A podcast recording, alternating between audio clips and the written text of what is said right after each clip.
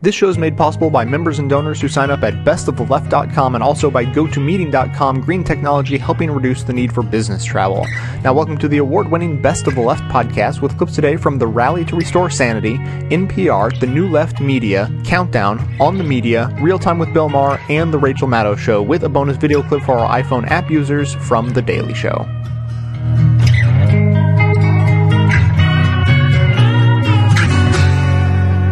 Jon Stewart may have given his reasonable medals, but I have a medal of my own to award today.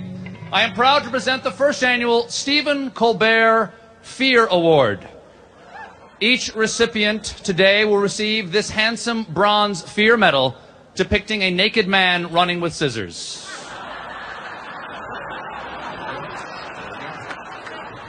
Now, each medal bears the inscription Kawe ne cadmium sit, which means warning may contain cadmium.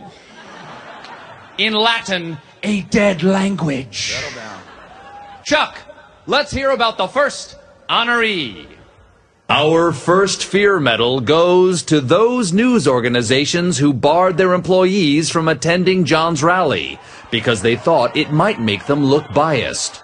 ABC, CBS, the AP, the New York Times, and especially National Public Radio. Congratulations. Oh no! Oh no, not NPR! If their employees attend Jon's rallies, someone might think that NPR is liberal. No one could tell from the free pledge drive hemp fiber tote bags they use to carry their organic kale roll ups to their compost parties. And since, since they wouldn't allow any of their employees to attend, I am forced to present this award to someone with more courage a seven year old girl. Come on out, darling. Hi, hi, hi. What's your name? Haley? Hi, Haley. Now, uh, uh, little girl, are you scared to be here? No, this is fun! Wear it with pride, darling. Great job. A seven year old girl, everybody.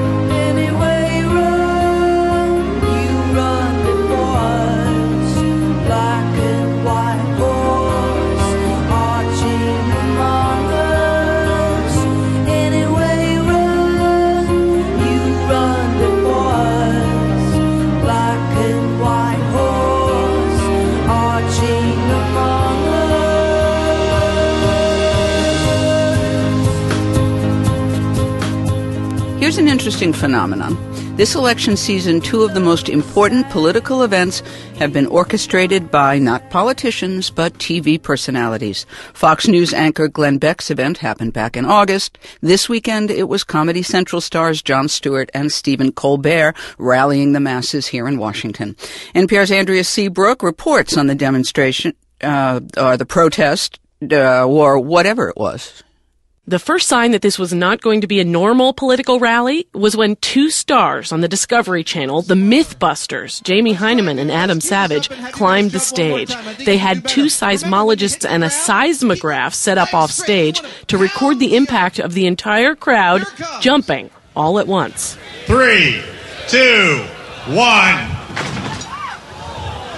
That is the coolest vision I have ever seen. Yeah, I felt that. The crowd packed the mall from the U.S. Capitol to the Washington Monument, 16 blocks of people there to see their political guru.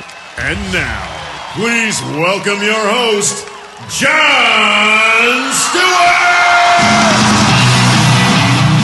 He then brought on supposed conservative Stephen Colbert, who Stewart had to block from trying to get the crowd to kneel before him. No kneeling. There is no kneel. There's no bowing. There's no kneeling. These are reasonable people. This is. They're reasonable for now, Jon.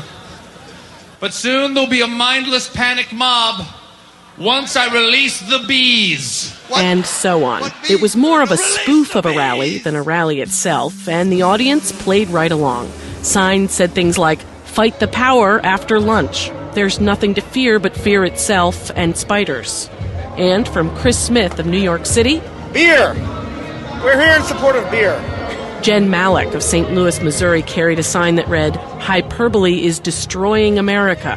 Her point? trying to bring adult conversation back to uh, our nation's governance instead of you suck, no, you suck more, you're evil, no, you're evil. The absurdity of the rhetoric has just gotten out of line. Chuck Yormy drove down from Newark, Delaware. You know, screaming about death panels, screaming that they're going to take 500 billion out of Medicare, and to be screaming like you're a bunch of kindergarten children having tantrums is ridiculous. A group of people marched by chanting three word slogan. Three word slogan! Three word slogan! Three word slogan! Ow! It wasn't until the very end of the so called rally to restore sanity that Jon Stewart got a little serious. And now I thought we might have a moment, however brief, for some sincerity. Uh, if that's okay, I know there are boundaries for a comedian, pundit, talker guy, and I'm sure I'll find out tomorrow how I have violated them. All the bickering and hostility and hyperbole in politics these days, Stewart lays the blame, at least in part, on the media. The press can hold its magnifying glass up to our problems, bringing them into focus, illuminating issues heretofore unseen. Or they can use that magnifying glass to light ants on fire. And then perhaps host a week of shows on the sudden, unexpected, dangerous flaming ant epidemic. He seemed pleased and surprised by the number of people who showed up for an event that was more a protest of politics than a political protest. And he told them, I'm happy you're here, even if none of us are quite sure why we are here. Andrea Seabrook, NPR News, Washington. Oh, we'll fill the metro skies with country air. And when you close your tired eyes, I'll meet you there. For the purposes of this episode, when you hear this sound,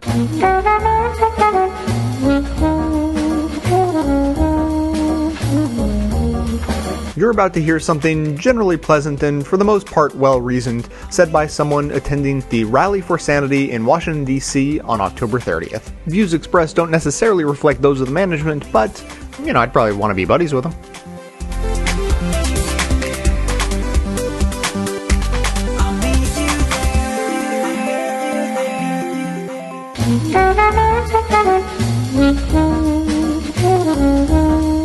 What do you think the purpose of this rally is? What do you think Jon Stewart's trying to say?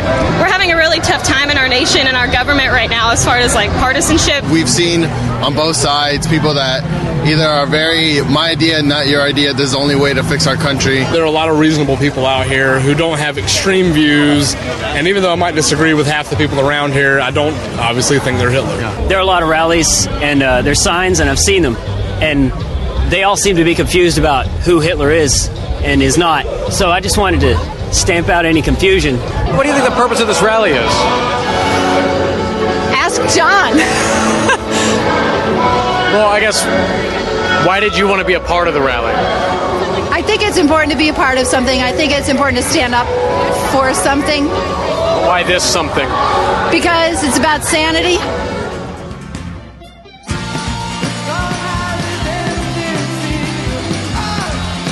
If you're like most Americans, then fighting traffic across town or flying across the country for business meetings is one of your favorite pastimes.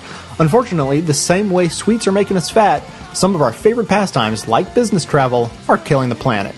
And that's why my liberal guilt leads me to advocate for GoToMeeting. With GoToMeeting, you can meet with clients or coworkers online while sharing exactly what's on your screen, so it's just like meeting in person, minus the jet lag and exploded dinosaur remains.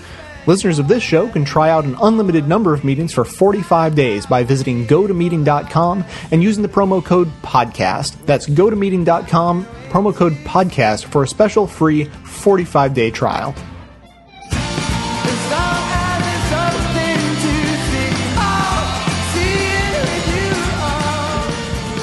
And now I thought we might have a moment, however brief, for some sincerity. Uh, if that's okay, I know there are boundaries for a comedian, pundit, talker guy, and I'm sure I'll find out tomorrow how I have violated them. I'm really happy you guys are here. Um,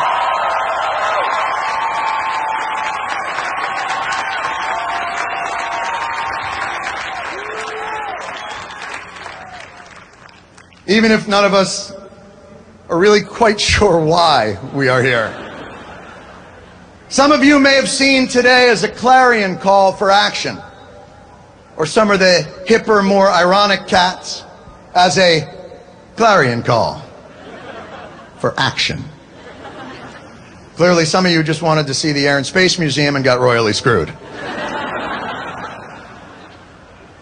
And I'm sure a lot of you were just here to have a nice time. And I hope you did.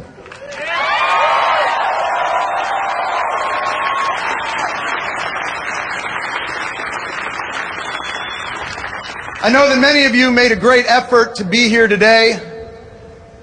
And I want you to know that everyone involved with this project worked incredibly hard to make sure that we honored the effort that you put in and gave you the best show that we could possibly do. We know your time's valuable and we didn't want to waste it.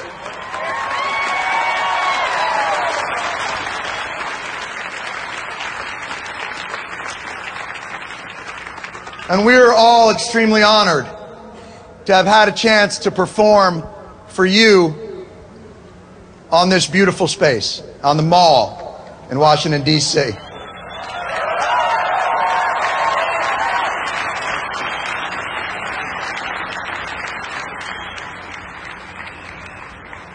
So, uh, what exactly was this?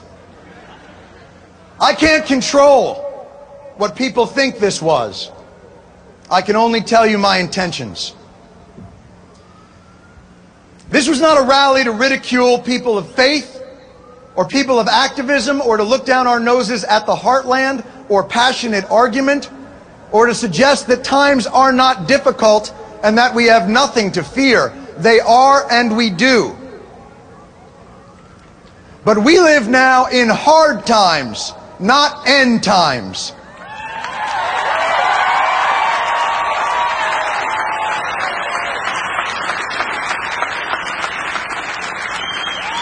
And we can have animus and not be enemies.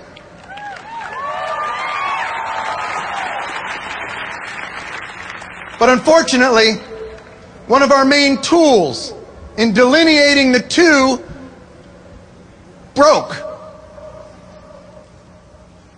The country's 24 hour Politico pundit perpetual panic conflictinator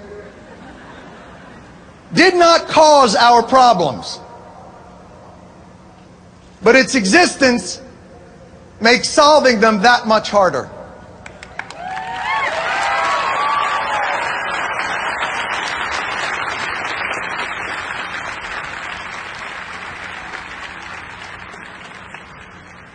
The press can hold its magnifying glass up to our problems, bringing them into focus, illuminating issues heretofore unseen. Or they can use that magnifying glass to light ants on fire. And then perhaps host a week of shows on the sudden, unexpected, dangerous flaming ant epidemic. If we amplify everything, we hear nothing.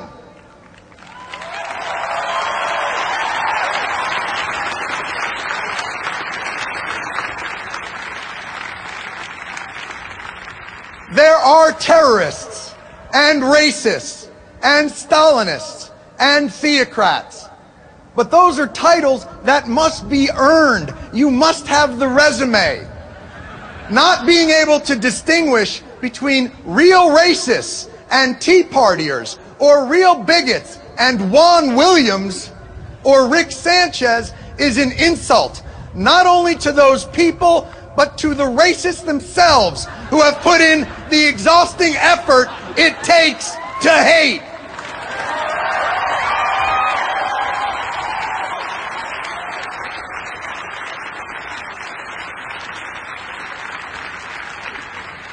Just as the inability to distinguish terrorists from Muslims makes us less safe, not more.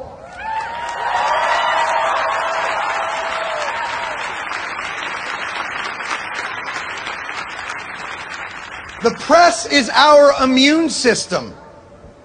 if it overreacts to everything, we actually get sicker and perhaps eczema. And yet, with that being said, I feel good. Strangely, calmly good. Because the image of Americans that is reflected back to us by our political and media process is false. It is us through a funhouse mirror, and not the good kind that makes you look slim in the waist and maybe taller, but the kind where you have a giant forehead and an ass shaped like a month old pumpkin and one eyeball. So why would we work together? Why would you reach, uh, why would you reach across the aisle to a pumpkin-assed forehead eyeball monster? If the picture of us were true, of course our inability to solve problems would actually be quite sane and reasonable. Why would you work with Marxists actively subverting our Constitution or racists and homophobes who see no one's humanity but their own? We hear every damn day about how fragile our country is on the brink of catastrophe, torn by polarizing hate and how it's a shame that we can't work together to get things done. But the truth is, we do. We work together to get things done every damn day.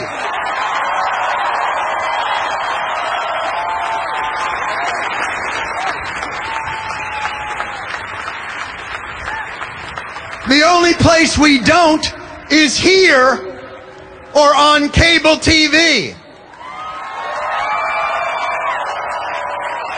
But Americans don't live here or on cable TV.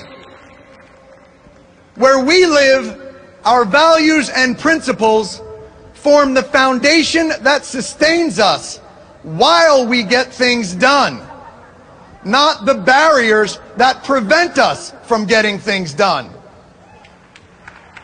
Most Americans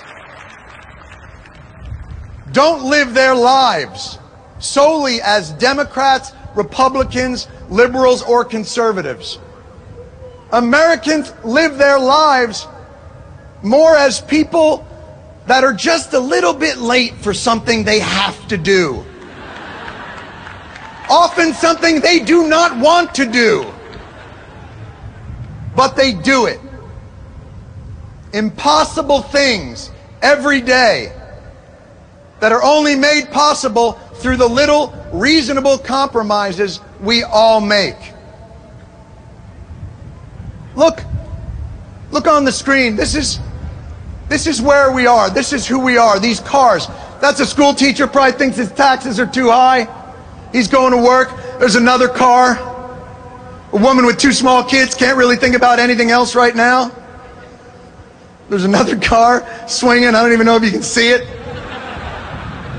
The lady's in uh, the NRA and loves Oprah. There's another car.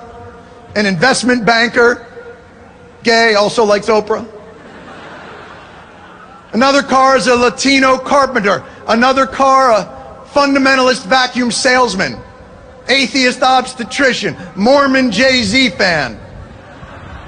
But this is us. Every one of the cars that you see is filled with individuals of strong belief and principles they hold dear. Often principles and beliefs in direct opposition to their fellow travelers.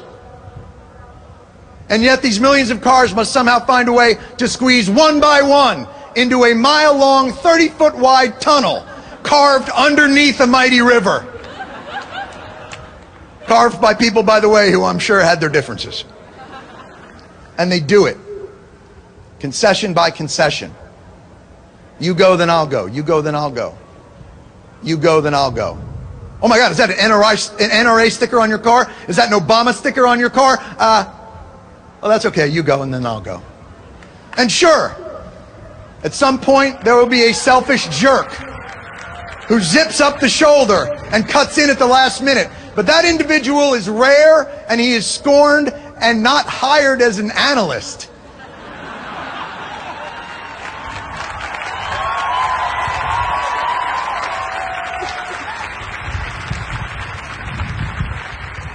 Because we know instinctively as a people that if we are to get through the darkness and back into the light, we have to work together. And the truth is, there will always be darkness. And sometimes the light at the end of the tunnel isn't the promised land. Sometimes it's just New Jersey.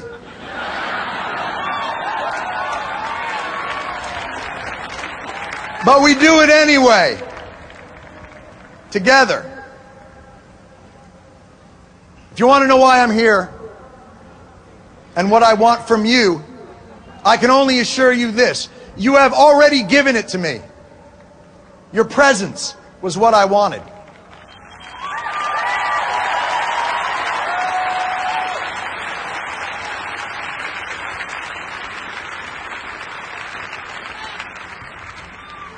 Sanity will always be and has always been in the eye of the beholder. To see you here today and the kind of people that you are has restored mine. Thank you.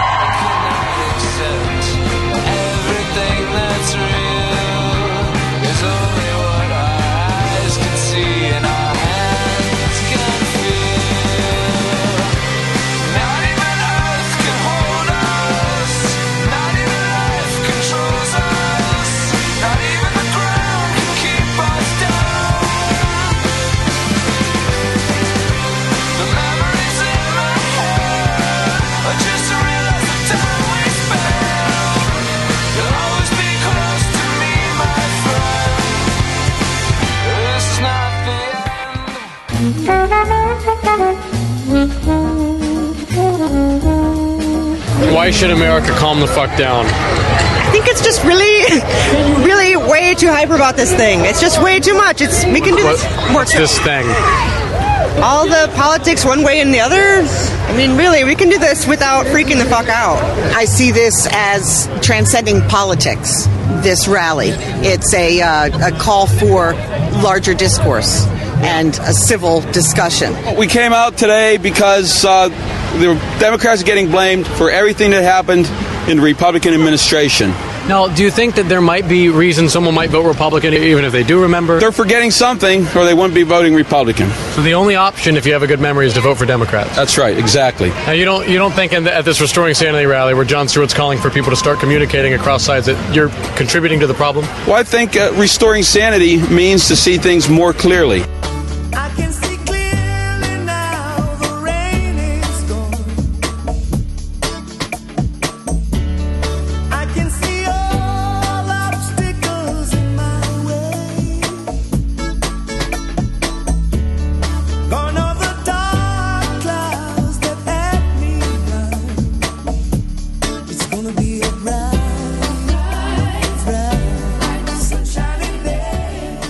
Hear in the next few minutes, all of us here at Countdown and a lot of us among the progressives had one major, well-defined problem with the rally to restore sanity and or fear, and we're going to address that in a moment in our number one story, a false equivalence between what we do here and what Fox News and the like do there. But first, the overall message that the tone needs to change, that the volume needs to change was not lost on any of us. The anger in this news hour was not an original part of it, nor was it an artifice that we added to it. It was a response to a threat to this democracy posed by Mr. Bush and now by his lineal descendants. The anger happened. It will still happen. It is not for ratings and it is not get angry first and find a reason later. But there is an institutionalization of it that may no longer be valid. That is the worst persons in the world segment, which started, of all things, as a way of defending Tucker Carlson. Its satire and whimsy have gradually gotten lost in some anger, so in the spirit of the thing, as of right now, I'm unilaterally suspending that segment with an eye towards discontinuing it. We don't know how that works long term. We might bring it back. We might bring back something similar to it. We might kill it outright. And next week we will solicit your input. It's just that today, given the serious stuff we have to start covering tomorrow, we think it's the right time to do it short term and then we'll see what happens. And we'll also see if anybody else on TV or radio will do something similar. as to the event. An estimated crowd of 215,000 on the National Mall on Saturday, and the costumes and the takeoff Tea Party signs were out in full force and were terrific. On stage, The Roots played house band for the acts, acts like John Legend, Kid Rock, Sheryl Crow. Father Guido Sarducci gave the benediction. The Mythbusters, Adam Savage and Jamie Hyneman on hand to conduct crowd wave experiments and one wore a tie, and one point asking 200,000 plus people to get airborne so they could get a seismic reading when they landed. Eventually, Colbert and Stewart paired on stage for their Sanity versus Fear battle royale in a debate setting. Mr. Stewart called out basketball legend Kareem Abdul-Jabbar. It's like an inventory of all my friends were at this thing to prove to Colbert there are not Muslims, but rather people who are Muslim. For his part, Colbert unleashed the media to help him keep fear alive, playing cable news clip reels, mostly consisting of sound bites from Fox News and MSNBC. The point to demonstrate the left and right going back and forth at one another, sowing fear and division. You see my face in there. I had called Brian Kilmeade of Fox News an un-American bastard after he had said all Muslims are terrorists. John Oliver, as Peter Pan, came out and helped Mr. Stewart slay the fear-fronting Colbert. And then Jon Stewart announced he was getting sincere about the real problem. The country's 24 hour Politico pundit perpetual panic conflictinator did not cause our problems. But its existence makes solving them that much harder. Why would you work with Marxists actively subverting our Constitution or racists and homophobes who see no one's humanity but their own? We hear every damn day about how fragile our country is on the brink of catastrophe, torn by polarizing hate. And how it's a shame that we can't work together to get things done. But the truth is, we do. We work together to get things done every damn day. The only place we don't is here or on cable TV. Embedded in that message is an equivocation of the right wing cable news network, Fox, and the one that's on the left, this one, as if we're each equidistant from sanity, each equally to blame for the division Stewart talks about. What are the odds of two cable channels on opposite sides of the political spectrum being exactly the same in every other respect, exactly as bad in dividing the country, exactly as bad in twisting facts, exactly as bad in demonizing religious minorities, exactly as bad in defending the corporatization of the country? What are the odds that a network, this one, which acquired a progressive bent essentially by inadvertence after I took a stand against the Iraq war that is now the definition of mainstream, would be exactly as bad as a network founded by a conservative billionaire who hired a former Nixon campaign man to run it for the express purpose of espousing the same right wing view of the world that the same company loses millions of dollars a year pushing a failed newspaper with, and which then gave millions of dollars to the Republican Party apparatus this year. Sticking up for the powerless is not the moral equivalent of sticking up for the powerful.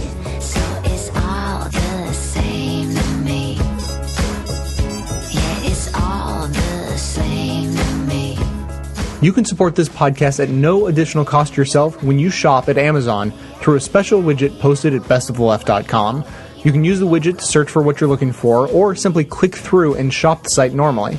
Better yet, click through on the widget once and bookmark that page to use every single time you shop. By doing this, Amazon will donate around 7 or 8% of the cost of your order to support this show without adding a dime to your bill. It's very little effort on your part, but can make a huge difference to support the show. Check out the widget on the right side of bestoftheleft.com. Thanks so much for your support.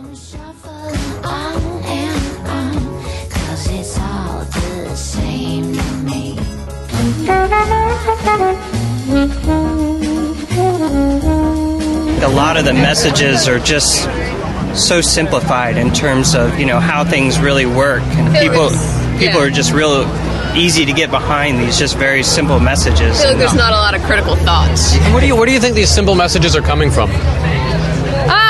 I mean, it, se- it seems to me not just Fox News, but the whole kind of corporate news cycle is very focused on short things people can get behind. But a lot of the on ones any side, right? Like Yeah. on the whole spectrum. So where do you guys get your news then? Um, Daily Show. The Daily Show. The Daily Show. Jon Stewart. Jon Stewart, mostly. I get my news from Jon Stewart. I, I really don't You thi- you think Jon Stewart would like to hear that? I think he would be frightened to hear that. Um, and as well, he should be. Do you think that Jon Stewart supports the idea that people are watching his show to get news? I don't think so. I think he wishes that we all researched it more than at his show, really, because he says it's a comedy show and we really should be getting that kind of news from actual news shows. But you haven't heeded that advice. Uh, no. No. Just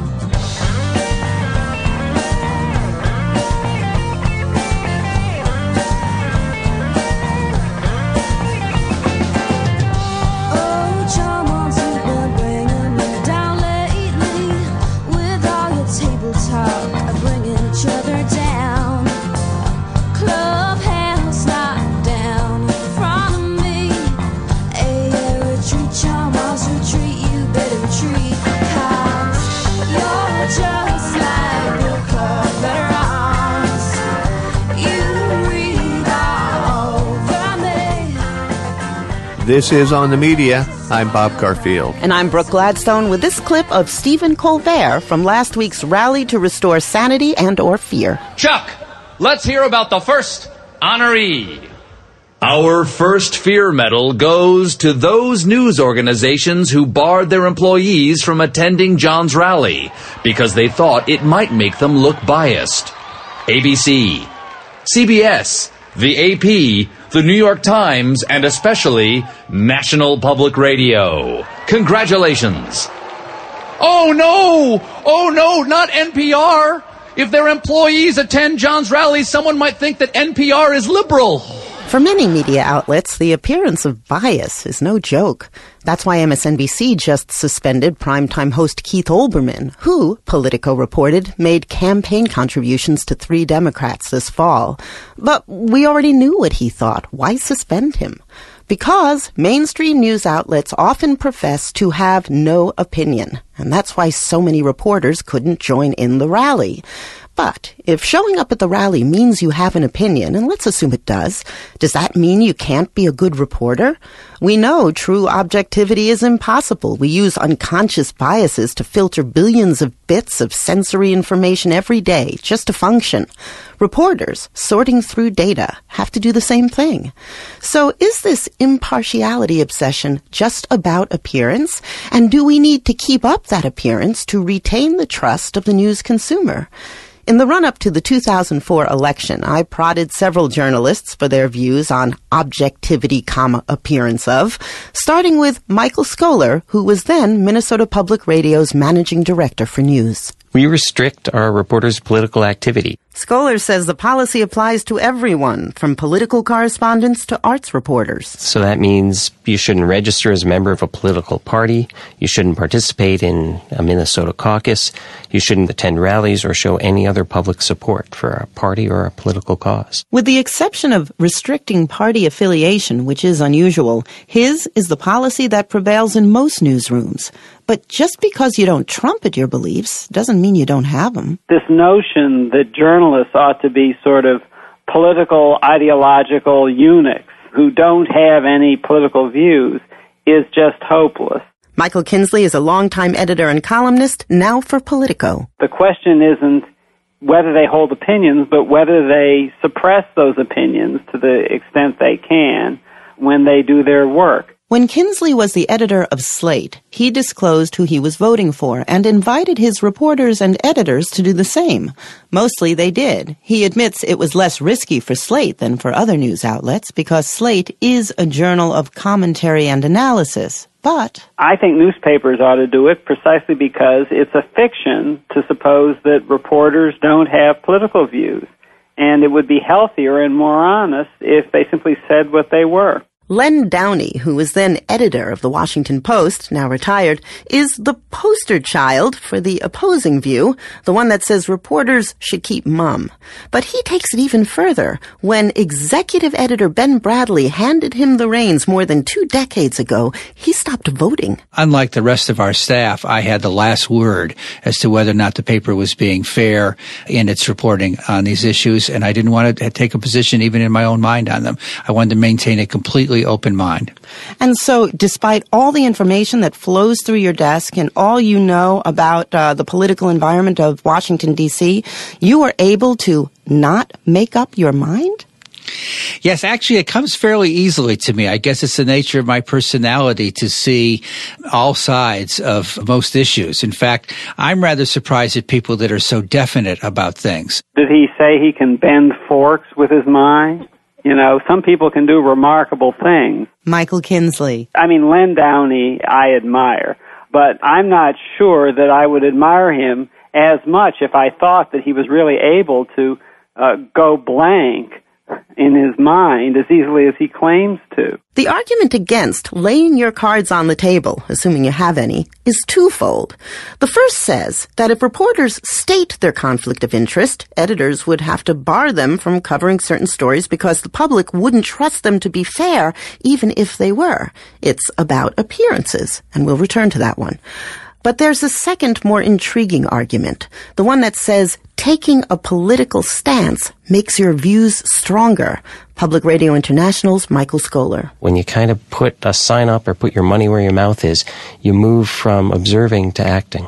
And I think that changes you internally. I mean, you can even see it when people purchase a car. You know, how many friends have you had where they finally, they struggle with what car to purchase and when they finally purchase it, they try to convince all their friends how brilliant their decision was.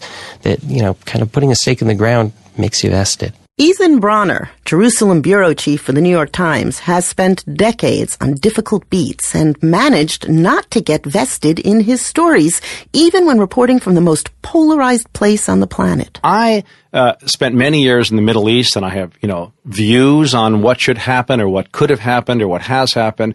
But I also think that the most important view I have is is to keep my mind open to the idea that my own view may be wrong. He might say bending forks with your mind is part of the job. I don't think it's a question of being more honest to come forward and say, this is what I think, because I think that once you announce your view, you persuade yourself in addition to others. Whereas if you force yourself not to come to a conclusion about a difficult question and to leave yourself open, you will stay more open. Michael Kinsley concedes that the best argument for keeping your views to yourself is that there's a feedback loop. Yes, that's a clever argument, and I wouldn't say it's worthless.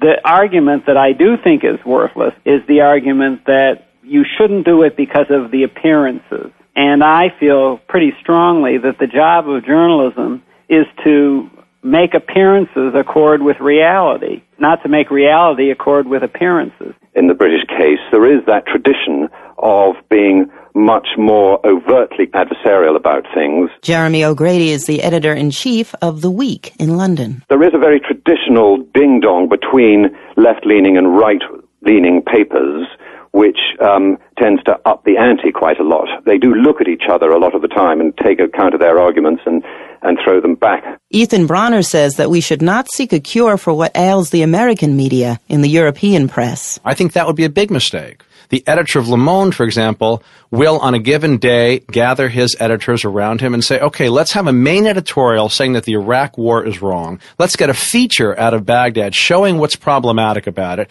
And I want a front page story that does something else similar to that. Whereas it seems to me that we come to work every day saying, what's it going to be like today? What elements, what interstices of truth are we going to discover today? And I don't mean this in a naive fashion. I think that we consciously try to keep our perspective on whether it's a good or a bad thing at bay in order to report it as best we can. But American reporters are people too. They tend to be biased in favor of freedom and democracy. They couldn't get a decent job if they took what could be seen in another nation as a balanced position on socialism, say, or Osama bin Laden. And our values change with the times. What might have passed for balanced coverage of slavery 200 years ago would read like lunacy today. The fact that no one has a corner on the truth could be used to back Kinsley's argument. You start with the situation of reporters trying to do their best to be objective, but having views because they're intelligent human beings. Why don't we just find out what their beliefs are, let the readers know, and let everybody go about their business? But the slipperiness of truth also makes Len Downie's case. So many of the most important public issues do not have a clear cut right and wrong. And in fact, the public divides evenly over them. And if one of our journalists covering that issue were to have a strong conviction on one side or the other, it would be impossible for them to cover that story fairly. It is very difficult for non-journalists to understand how so many journalists, so many people who choose this profession and particularly choose to work with the ethics of the Washington Post have chosen almost to be monks, if you will, to be observers, not participants, but observers. That's what we do here. But observing inevitably leads to a viewpoint based on what is observed. It's a limited viewpoint, to be sure. The only way to broaden it is to consume the work of reliable witnesses beyond your range of vision. Witnesses like journalists. But many people think they already know who and what NPR or the New York Times or MSNBC or Fox are. They may be wrong, but it doesn't matter. Ultimately, it's the reporting that matters. Reporting that is undistorted by attempts to appear objective. Reporting that calls a lie a lie right after the lie, not in a box labeled analysis. Reporting that doesn't distort truth by treating unequal arguments equally. We started with a quote from Colbert. Let's end with an observation he made some years back that sometimes even reality has a bias.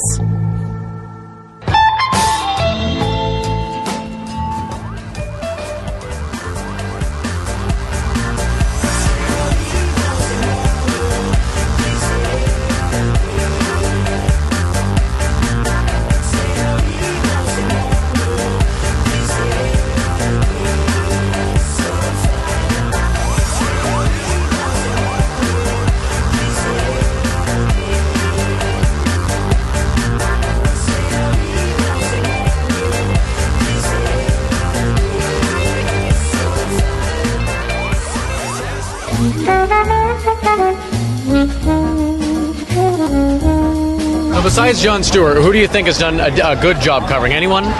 Um, I think Keith Olbermann does a good job. MSNBC. Huffington Post. Oh, Huffington Post. Huffington Post. MSNBC. I'm a fan of MSNBC. Like I enjoy, I enjoy uh, some of the shows on there, but I, I do realize that you know they have their spin as well. You cited Jon Stewart first and then Keith Olbermann, but Jon Stewart's certainly not very nice to Keith Olbermann. Keith Olbermann said a lot of sort of a lot of uh, exaggerated hyperbole has come out of has come out of Keith Olbermann. You, you still but you still stand by him as a good source for news. Well, I mean, I, I like the way that he brings things to the surface. Is he always correct? I don't think anybody's always correct, but you know, it, it, I like I like his attitude and I like the the his format, that the way he brings things forward. Do you think that there might be people who watch Glenn Beck that would say the same thing about him that he just brings things to the oh, surface? Sure. And you know, and and it's you know, everybody's going to listen to their specific point of view.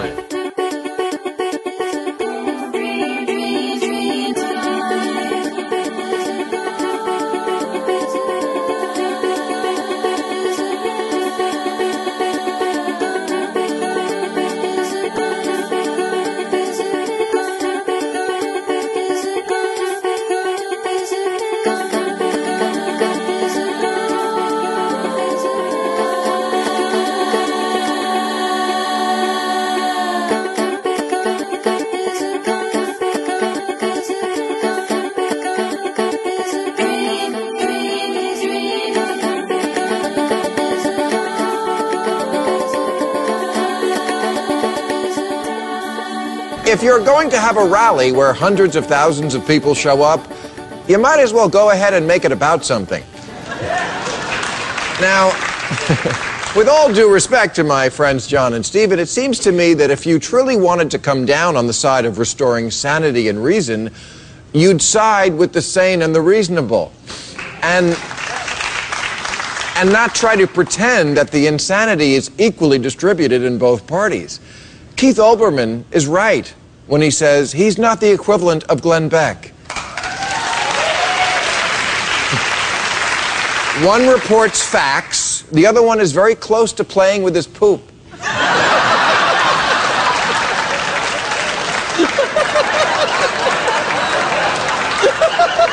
And the big mistake of modern media has been this notion of balance for balance's sake. That the left is just as violent and cruel as the right. That unions are just as powerful as corporations. That reverse racism is just as damaging as racism. There's a difference between a mad man and a madman. Now, getting over 200,000 people to come to a liberal rally is a great achievement that gave me hope. And what I really loved about it was that it was twice the size of the Glenn Beck crowd on the mall in August. Although it weighed the same.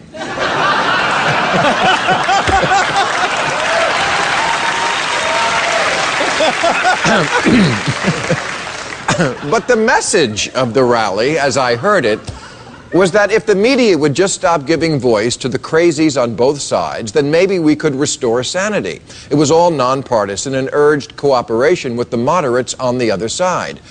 Forgetting that Obama tried that and found out there are no moderates on the other side. When. When Jon announced his rally, he said that the national conversation is dominated by people on the right who believe Obama's a socialist and people on the left who believe 9 11 was an inside job. But I can't name any Democratic leaders who think 9 11 was an inside job. But Republican leaders who think Obama's a socialist? All of them. McCain, Boehner, Cantor, Palin, all of them. It's now official Republican dogma, like tax cuts pay for themselves and gay men just haven't met the right woman.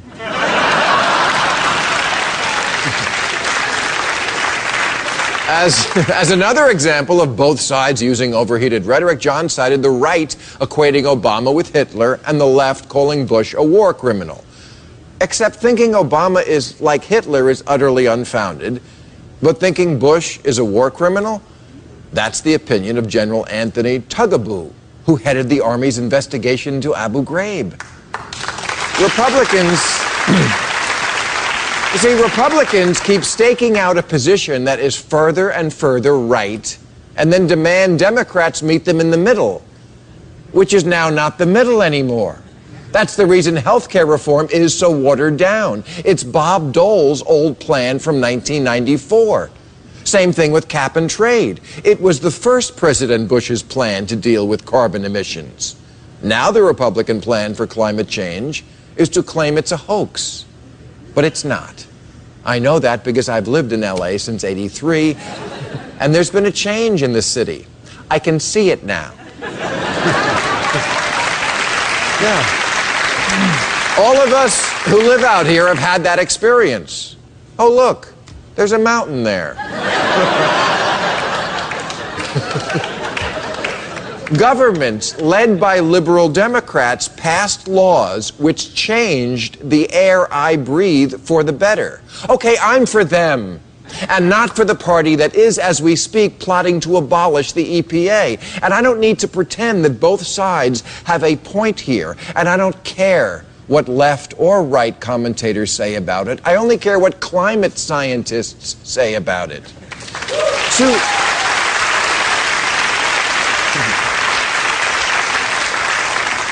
two opposing sides don't necessarily have two compelling arguments. Martin Luther King spoke on that mall in the Capitol, and he didn't say, Remember, folks, those southern sheriffs with the fire hoses and the German shepherds, they have a point too. no, he said, I have a dream, they have a nightmare. This isn't Team Edward and Team Jacob. Liberals, like the ones on that field, must stand up and be counted and not pretend that we're as mean or greedy or short sighted or just plain batshit as they are. And if that's too polarizing for you and you still want to reach across the aisle and hold hands and sing with someone on the right, try church.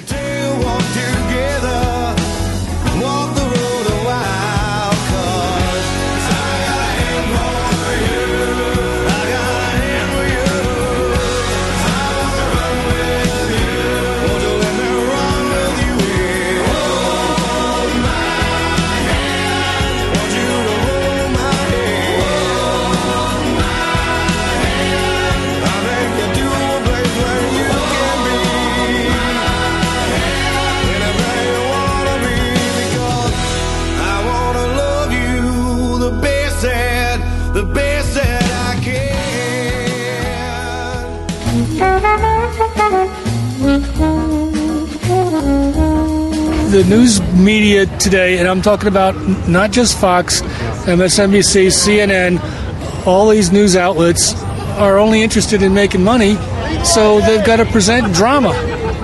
And that's not news. And the media in the 24 hour news cycle seems to be focusing so much on how do I get ratings, how do I get my point across, and since there are so many people talking, the only way seems to be that, oh, well, we'll just focus on whatever the biggest, loudest thing is that we can make the most comments on. intelligent arguments said in a reasonable manner don't don't really make good sound bites and don't really get lots of views on YouTube. They take a, a benign story, uh, a moderately interesting story, and they fill it full of drama and make everybody afraid.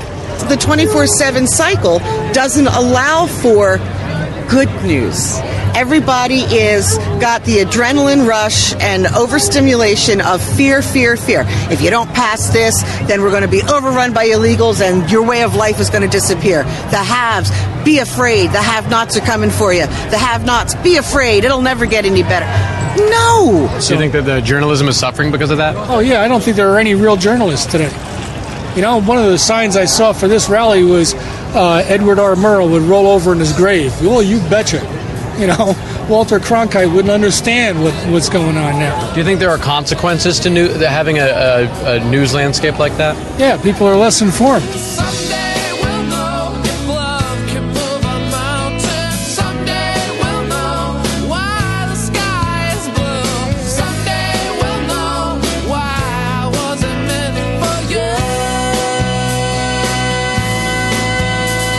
So let's presuppose for a moment that you actually enjoy this show. Now, if that's true, please consider supporting it with a $5 monthly membership. I actually quit my job as a climate activist to pursue this show full time because this is where I felt like my talents could best be put to use and I could have the biggest impact on the world.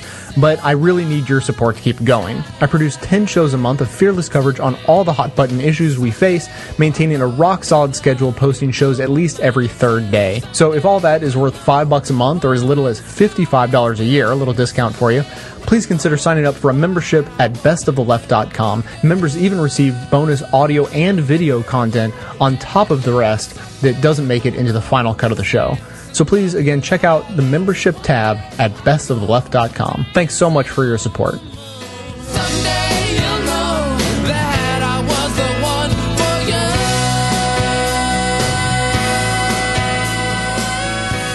Jon Stewart, thank you for coming in. I know you're under the weather. It's nice of you to come in. I have the bubons, but I'm happy to be here. I'm here to take me medicine. You are here at the, the 24 hour political pundit perpetual panic conflictinator. Yeah. Conflictinator, by the way, is a reference to Phineas and Ferb, the cartoon. Oh. The uh, the evil Doofenshmirtz, Dr. Doofenshmirtz. uh, my kids watch it. Everything he makes is an inator. My conflictinator. So that's. Um, you don't do all that many interviews. I think I've done. I think I've read every one that you've done Oh, in the really? past couple of years because I I tend to over prepare. Uh, why did you Why did you want to talk to me? Why did you want to do this? Uh, after the rally, you know, uh, whenever you go out there, we, whatever you put out, you can only control your intention. You can't control its perception or how people receive it, and you can control your execution. So when people are perceiving it as something, people that I respect are perceiving it as something that uh, we didn't perceive it as, sort of either two or three things. One is we were inartful in the way that we conceived it and presented it. Uh, our intention was wrong or off, n- not clear, uh, or it's being misperceived. So I guess it's there's, probably- there's probably a fourth. I don't know what that would be. on the issue of um, the perception of the rally in media, um, Bill Maher said, Bill Maher's criticism of it was this. He said, when Jon announced his rally, he said that the national conversation is dominated by people on the right who believe Obama is a socialist and people on the left who believe 9 11 was an inside job. But I can't name any Democratic leaders who think 9 11 was an inside job. Right. Republican leaders who think Obama is a socialist. It's all of them. Yeah, I mean, that's a paraphrase of what we said. Again, that's probably in our artfulness. We didn't say 9 11 was an inside job. What we said was uh, these are Marxists on the left, and that Bush went to war in Iraq. And I, I can't even remember exactly Bush is what it was. Hitler and Obama's no, Hitler. it was something, but, but it was more about uh, that 9/11 was a chance for Halliburton to get their hands on oil contracts, and so it's again, I I, I take his point. It's a fair point, but I don't. That's not exactly what we said, and it's certainly not. I think that's not the seminal thrust of what we were saying. Um, again, the intention was not to say that people that's that that's people on the left and that's people on the right. The intention is to say that we've all bought into that the conflict in this country is left and right, liberal, dem, liberal, conservative, red, blue. And all the news networks have bought into that. CNN sort of started it. They they had this idea that you know the fight in Washington is Republicans and Democrats. So why don't we isolate that and we'll stand back here and, and that's, you know, Democrats and Republicans will go at it. Red and blue staters will go at it. And what it does is it amplifies a division that I actually don't think is the right fight. But if what you're asking me is, do I believe that? What what he's saying, that's what I believe? No. But what I do believe is both sides have their way of shutting down debate. And the news networks have allowed these two sides to become the fight in the country. And I think the fight in the country is corruption versus not corruption. Extremists versus regular. What's Do you understand the, what I'm saying? yeah, but what's the lefty way of shutting down? Well, I mean, I Okay, you, you've said uh, Bush is a war criminal. Now, that may be technically true. In my world, war criminal is Pol Pot or the Nuremberg trials. or Harry it's not saying but then you took that back. Yeah, yeah. and and I did for good reason because I don't think he- he was, and I think that you know again we have to define our terms, but I think that's such an incendiary charge that when you put it into conversation as well, technically he is that that may be right, but it feels like a conversation stopper, not a conversation starter. The complaint was in the clip reel we had a woman shouting as an example of uh, dialogue that we were talking about not being helpful. A woman at a meeting shouting Bush is a war criminal. That's really where that came from, not from saying it in normal conversation. Right. We were talking about tone there, not content necessarily. We were talking about standing up in the middle of a meeting and just shouting that. Right. My problem is it's become tribal. And if you have 24 hour networks that focus, their job is to highlight the conflict between two sides, where I don't think that's the main conflict in our society. That was the point of the rally, was to deflate that idea that that's a real conflict, red and blue, Democrat, Republican. But I, I feel like there's a bigger difference between people with kids and people who don't have kids Right. than red state, blue state. But I, th- I guess the the the way I and I, f- I follow your logic and I believe what you're saying up until a point. And the I'm point, glad somebody's following No, I. I do follow your can't. logic. And but it's, Right. I mean, the people interrupting. People interrupting meetings and interrupting rallies are direct action activists who are doing stuff to be purposely disruptive and a pain in order to sort of throw a wrench in the works. Right. And then on and then on the other side, So you're saying that it's it's really nothing. well, it's not that it's nothing. It's just not being done with the same level of authority as it is on the right. Like the Second Amendment remedies thing. Right. That's people running for Senate. But how did you how did you handle town hall meetings when Tea Partiers interrupted the town hall meetings with the same level of dismissiveness, or did you handle it with the sense that what's going on here? These angry people. Who are these angry people? Well, my coverage of that was about it being organized. Okay. Yeah. But again, that is your coverage of it was to delegitimize it. That it was actually not real. It was astroturf. No, actually, no. No, it was. A, I think my my approach to that was to say this is being used as a widespread political tactic Mhm. by people with a lot of money and a lot of stake in the policy issues, Right. and they're sort of deploying direct action activists Would you in a say way that, we haven't seen before. Would you say that the general spirit of the block of coverage on MSNBC was as uh, dismissive of the woman who stands up and says Bush is a war criminal, or the people at the town hall? Do you think that they were l- viewed through the same prism? I, I think that they were viewed through an appropriately proportional prism because I think Code Pink is like 12 ladies, and I think that literally half of Indiana says they identify with the Tea Party. And so. but again, you're, you know, they say they identify with the Tea Party. What does that mean? Identify how? Identify with their the, the idea that they like smaller government, or identify with yelling in a town hall. This is. I, I'm not saying. Look, I love the voices that I hear on MSNBC, and there's a difference between. Here's what's unfair about what I do. This is really what's a great. Here's a great thing that I think is unfair. You're one person with one great voice and uh, sincere and studying, but I, I'm a climate scientist. I study weather patterns and climate. You, you're, you're talking about the weather, and maybe these networks are not meant to be viewed in aggregate, but there is an aggregate. There is an effect. And when people say, well, you're influential too, I'm a 22 minute show.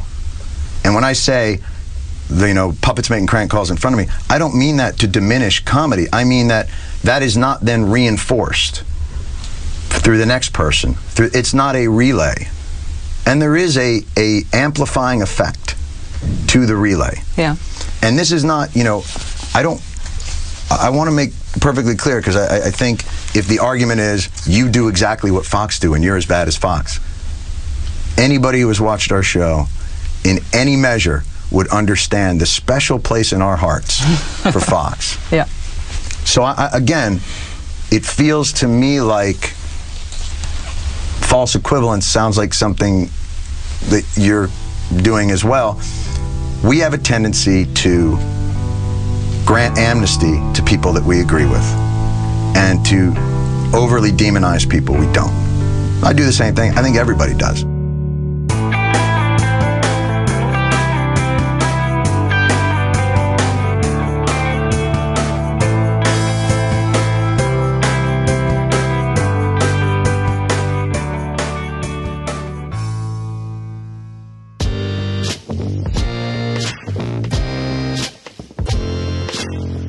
Hey this is Ari from uh, Vacaville, California. Just want to comment about education. I uh, I dropped out when I was in uh, high school, and uh, it was strange because both my parents are teachers, and my aunts, my grandma, everybody's teachers. Uh, I've been raised by educators, and I know the importance of education. Yet I also saw, you know, how there's not a big connection between, you know, I I, I, respect Cenk Uygur and what he was saying on on on uh, Young Turks, but he was, he was pointing out that you know if you just get straight A's and you just get on your kids and and then tell them to you know really just push and try, then you know it'll help. But I mean that's just accepting the the failed school system and taking things into your own hands. And yeah, there's some parents that can do that, but then you know, and, and they're already doing it. But what happens to all the other ones? And then the other disconnect is on the other end when you get out of school. They put this emphasis on college, like you're going to have a job and you're going to be set. That's not true. I mean, I'm doing better than everyone else in my family. I have six. Um, there's six siblings in my family, and I'm the only one that didn't graduate high school, and I'm doing better than the rest of them. Um, that's because I chased after the money. I went towards the career. I applied myself. Had nothing to do with my education. My sister has been in school for 10 years, and she works as a waitress, and she's making crap. And it's just so lopsided, the, the, the, the difference between what actually is reality and what they're telling us. So if that disconnect can be, that gap can be closed, and if the gap between the parents and the, the, the, the students, the, their kids can be closed, um, that would help. But it's such a bigger picture, and it's going to take a lot more for people to, a lot more time and money and, and, and people to talk about this to get this resolved because, uh, I mean, look, parents can't even be home with their students to help them with their homework because they're off working two jobs because they're trying to pay for a mortgage that's underwater and yada yada.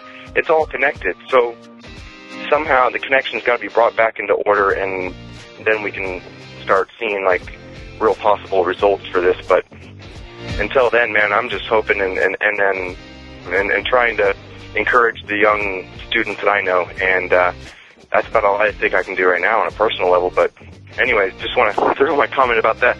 Keep up the show, and I love you, brother. Bye.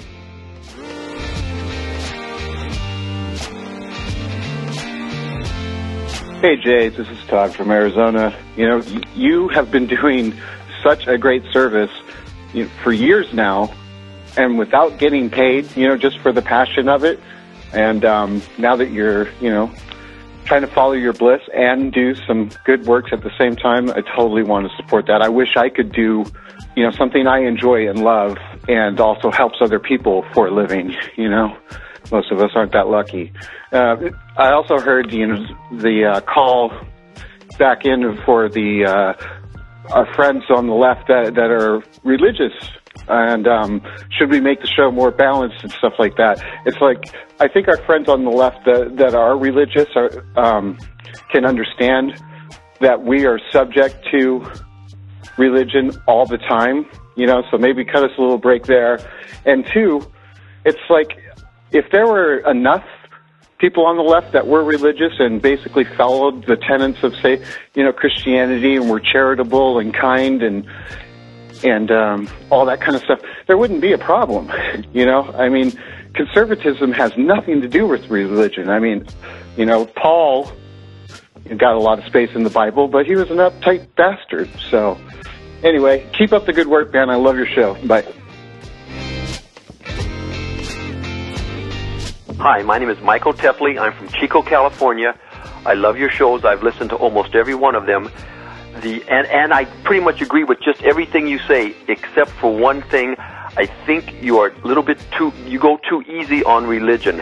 Uh, I know you're not too crazy about it, but I think you should be hardcore on the on religion because I, I think it's a uh, it's a detriment to society. Thank you.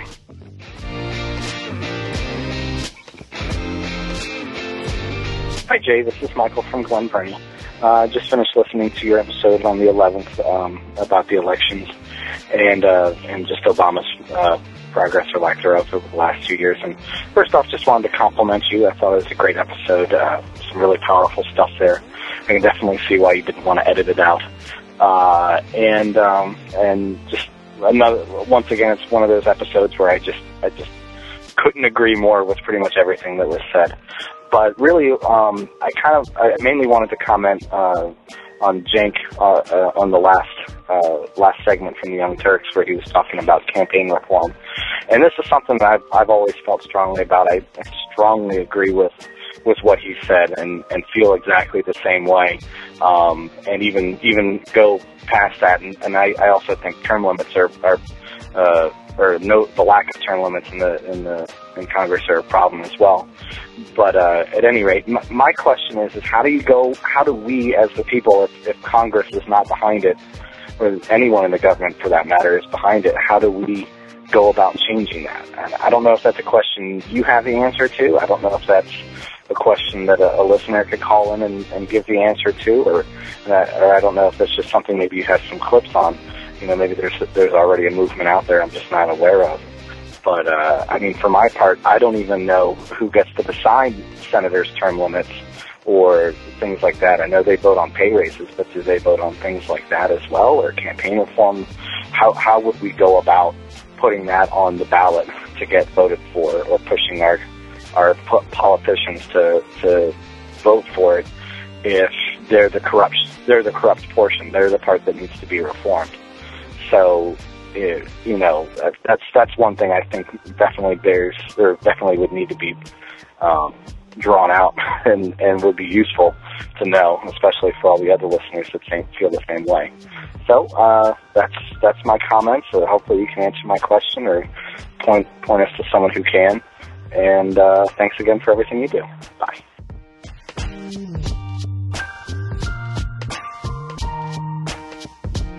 Thanks for listening, everyone, and thanks to all those who called in to leave a message. If you'd like to leave a comment, question, or activist call to action yourself to be played on the show, the number to dial is 206 202 3410. And, you know, I'm really not kidding about the, the title of this episode. I really am happy to have produced this show and gotten kind of all of the comments about the rally out and now I'm happy to not ever talk about it again. Basically, I'm happy to leave it at the idea as Jon Stewart kind of said, that if it was interpreted in a way other than they intended, well, then they were inartful in how they presented it. Okay.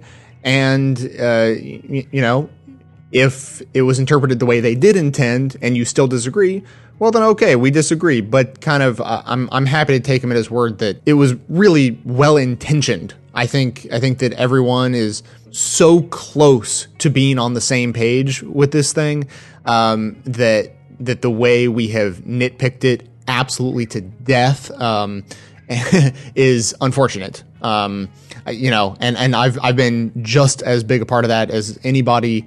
I, uh, you know, anytime I've been asked what I thought of the rally, I say it was 93% good, but let me tell you about that other 7% w- that I'm irritated about. And, um, so now I just like to leave it at it was well intentioned. They're a little bit more, you know, moderate than some would hope. They were a little bit less political than some would hope.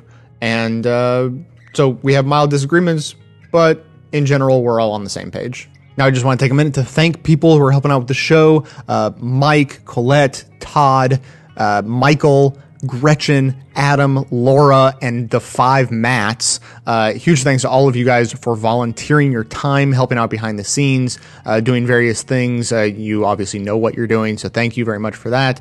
And then uh, members, I would like to thank Tara G, who signed up on April 22nd for a monthly membership and has stuck with the show since then, and Rochelle H, who signed up for a yearly membership starting on September 6th. Huge thanks to both of those members and all the members who make the show possible. Of course, for all the details on membership you could possibly want, simply check out the membership tab at bestoftheleft.com. Now, as you know, everyone can support the show by spreading the word about it to all of your friends and neighbors. They will thank you and love you for it anyways, because they'll enjoy the show as much as you do. To stay connected with the show online between episodes, follow us on Facebook and Twitter. And for details on the show itself, including links to all the sources and music used in this and every episode, all of that information is always posted in the show notes on the blog. So, coming to you from far outside the conventional wisdom of Washington, D.C., my name is Jay, and this has been the Best of the Left podcast coming to you 10 times a month, thanks entirely to the members and donors to the show from bestoftheleft.com.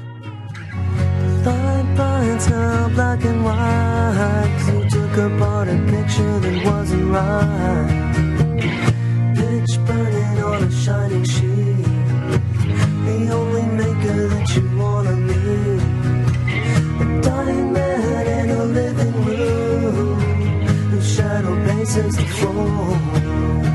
We'll take you out.